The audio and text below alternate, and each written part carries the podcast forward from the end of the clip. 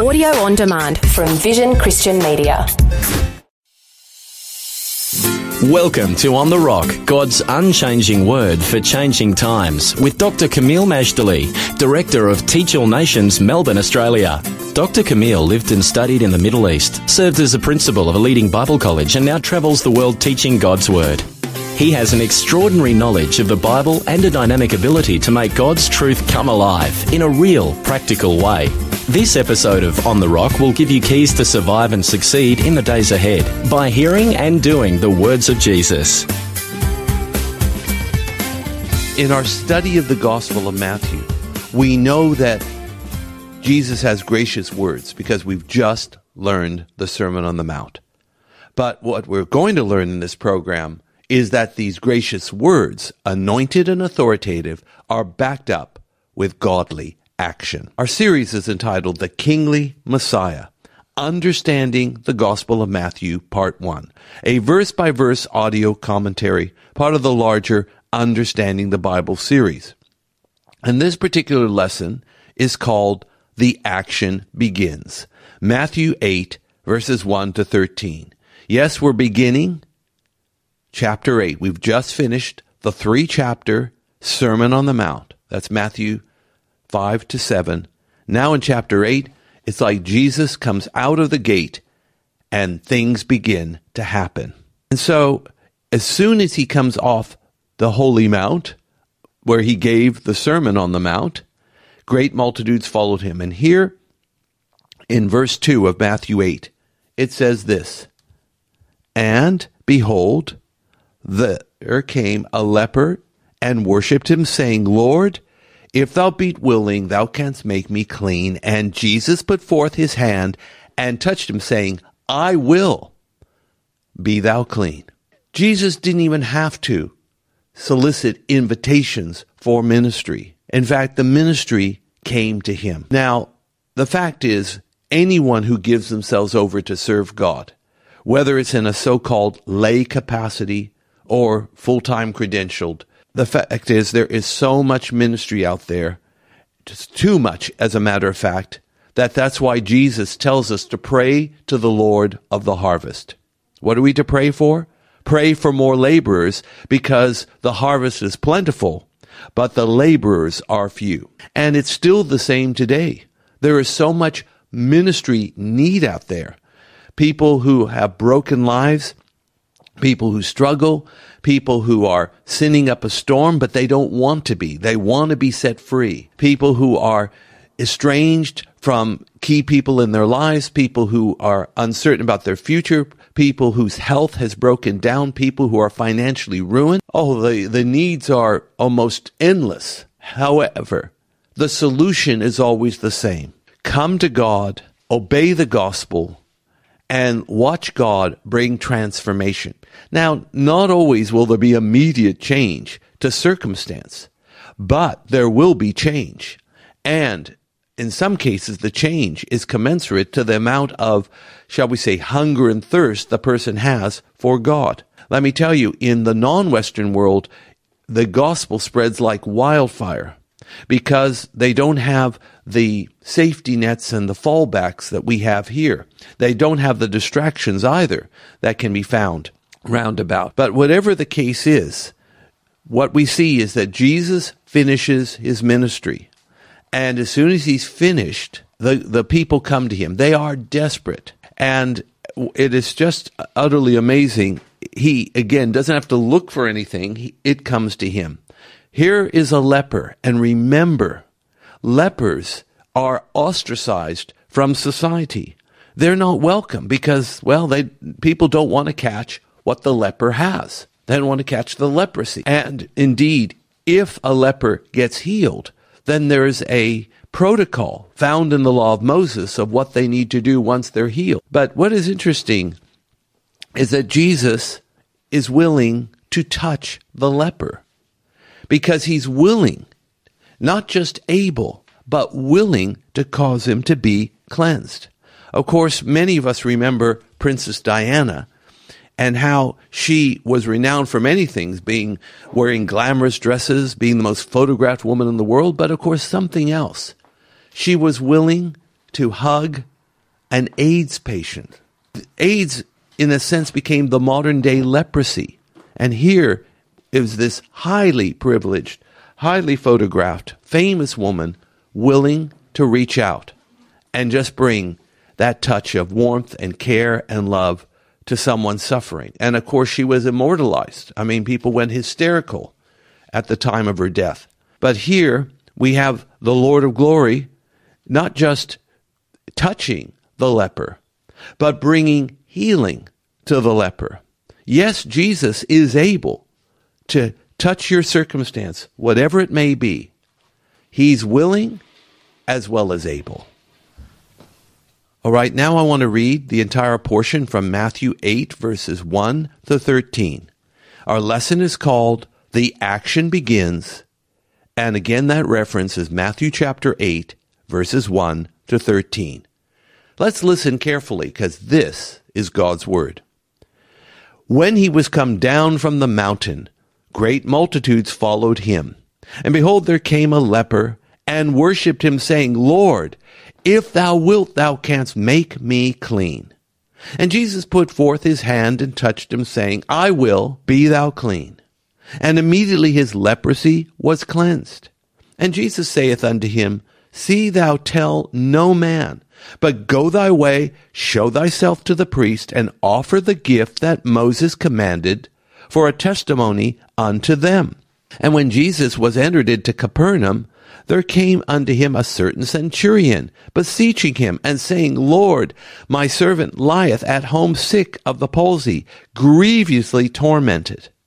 And Jesus saith unto him, I will come and heal him. And the centurion answered and said, Lord, I am not worthy that thou shouldest come under my roof, but speak the word only, and my servant shall be healed. For I am a man under authority, having soldiers under me. And I say to this man, Go, and he goeth, and to one another, Come, and he cometh, and to my servant, Do this, and he doeth it.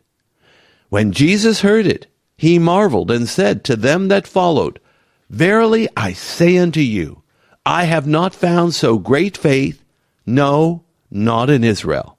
And I say unto you, that many shall come from the east and west and shall sit down with Abraham and Isaac and Jacob in the kingdom of heaven. But the children of the kingdom shall be cast out into outer darkness. There shall be weeping and gnashing of teeth. And Jesus said unto the centurion, Go thy way, and as thou hast believed, so be it done unto thee. And his servant was healed in the selfsame hour. Our reading is from Matthew chapter 8, verses 1 to 13, and the lesson is called The Action Begins. Well, it's not just the action begins, but chapter 8 of the Gospel of Matthew begins. And I call chapter 8 of the Gospel of Matthew the man of action, because that's what Jesus really was. He didn't just sit around like a Greek philosopher telling pious and profound dictums he actually got out there, mingled with the people, and ministered to their every need. So, first of all, we learned that once Jesus finished his sermon on the Mount, the great multitudes followed him. They had a sense that things were about to happen. The corn would begin to pop. And it did. So, first of all, there is this leper. It says he came and worshiped Jesus. A little side note here. When people came to worship Jesus, please note, he didn't stop them. He received worship because, of course, he's worthy of worship. And he's worthy of worship because of not just who he is, but also what he does. He is the glorious Son of God. So he never rebukes people for the worship.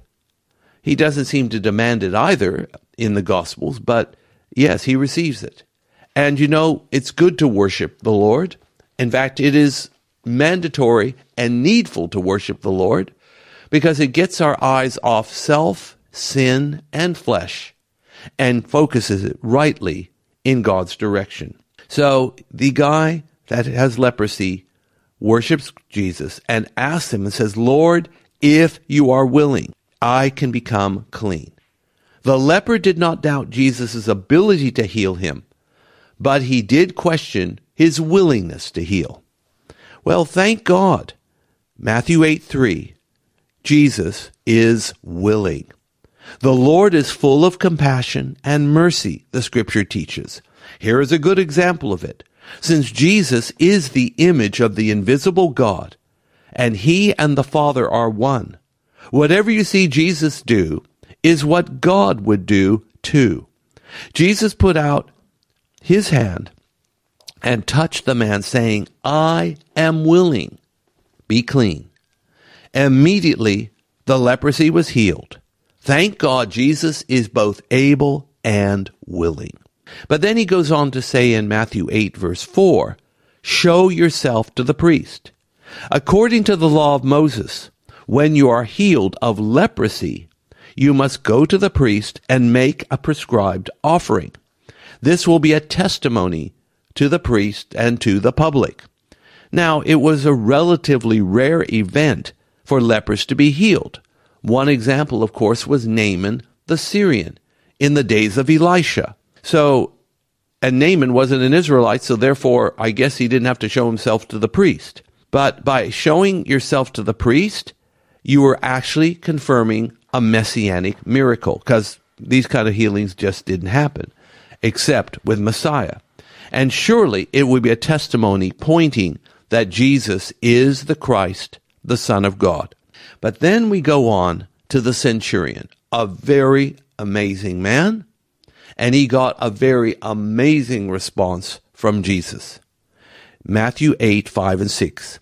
Jesus enters into the city of Capernaum, which was where he personally was headquartered after he was rejected by the people he grew up in in his hometown of Nazareth. He immediately gets an urgent request from a Roman centurion. He calls Jesus Lord. He says that his servant is sick from the palsy and he is grievously tormented. Basically, this was an SOS from a Roman man.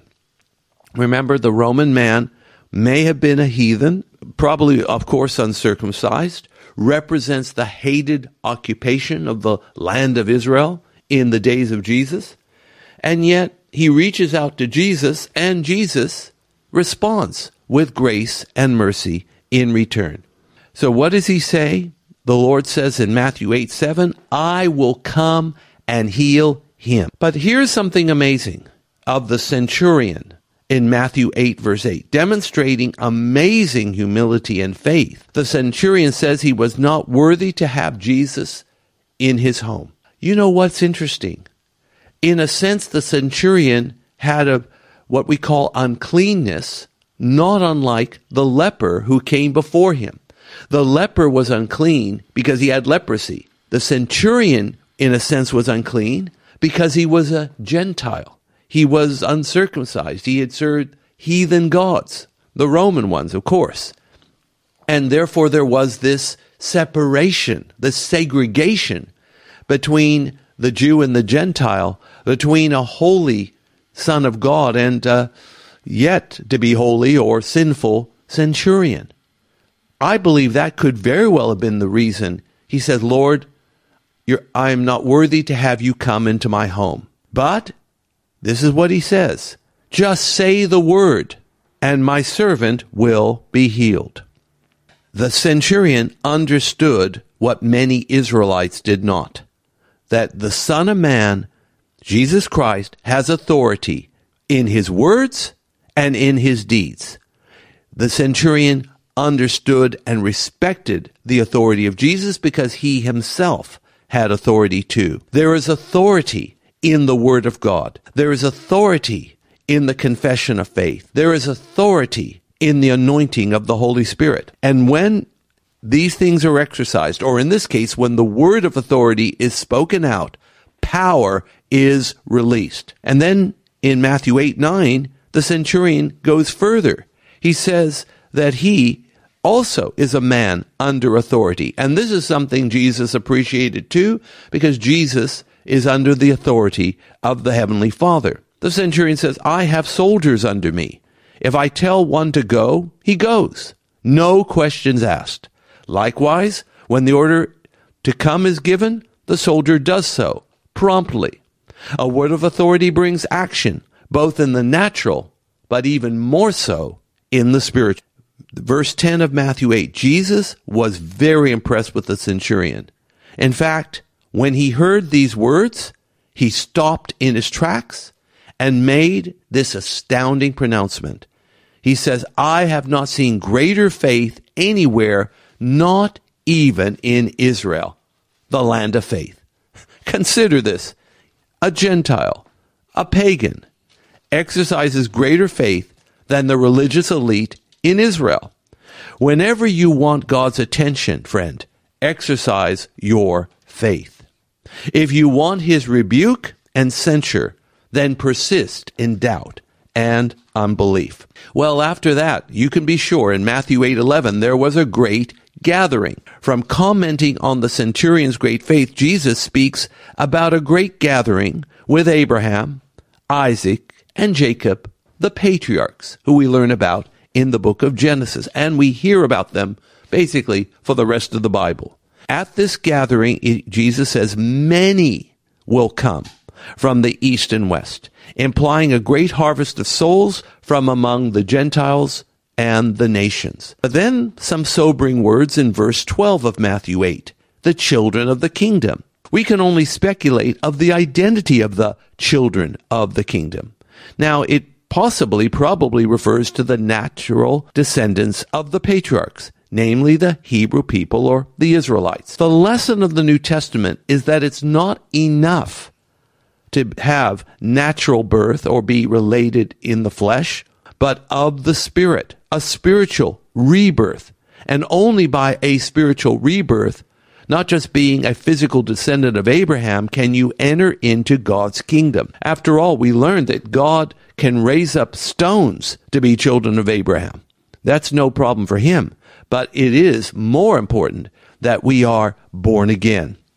Those who refuse to believe even if they are the natural seed of Abraham, will be cast into gross darkness where there will be weeping and gnashing of teeth. And then finally, our last verse for this lesson, Matthew 8:13, as you have believed. Jesus addresses the centurion in that matter. He tells him simply, go your way as you have believed, it will be done unto you. Well, guess what?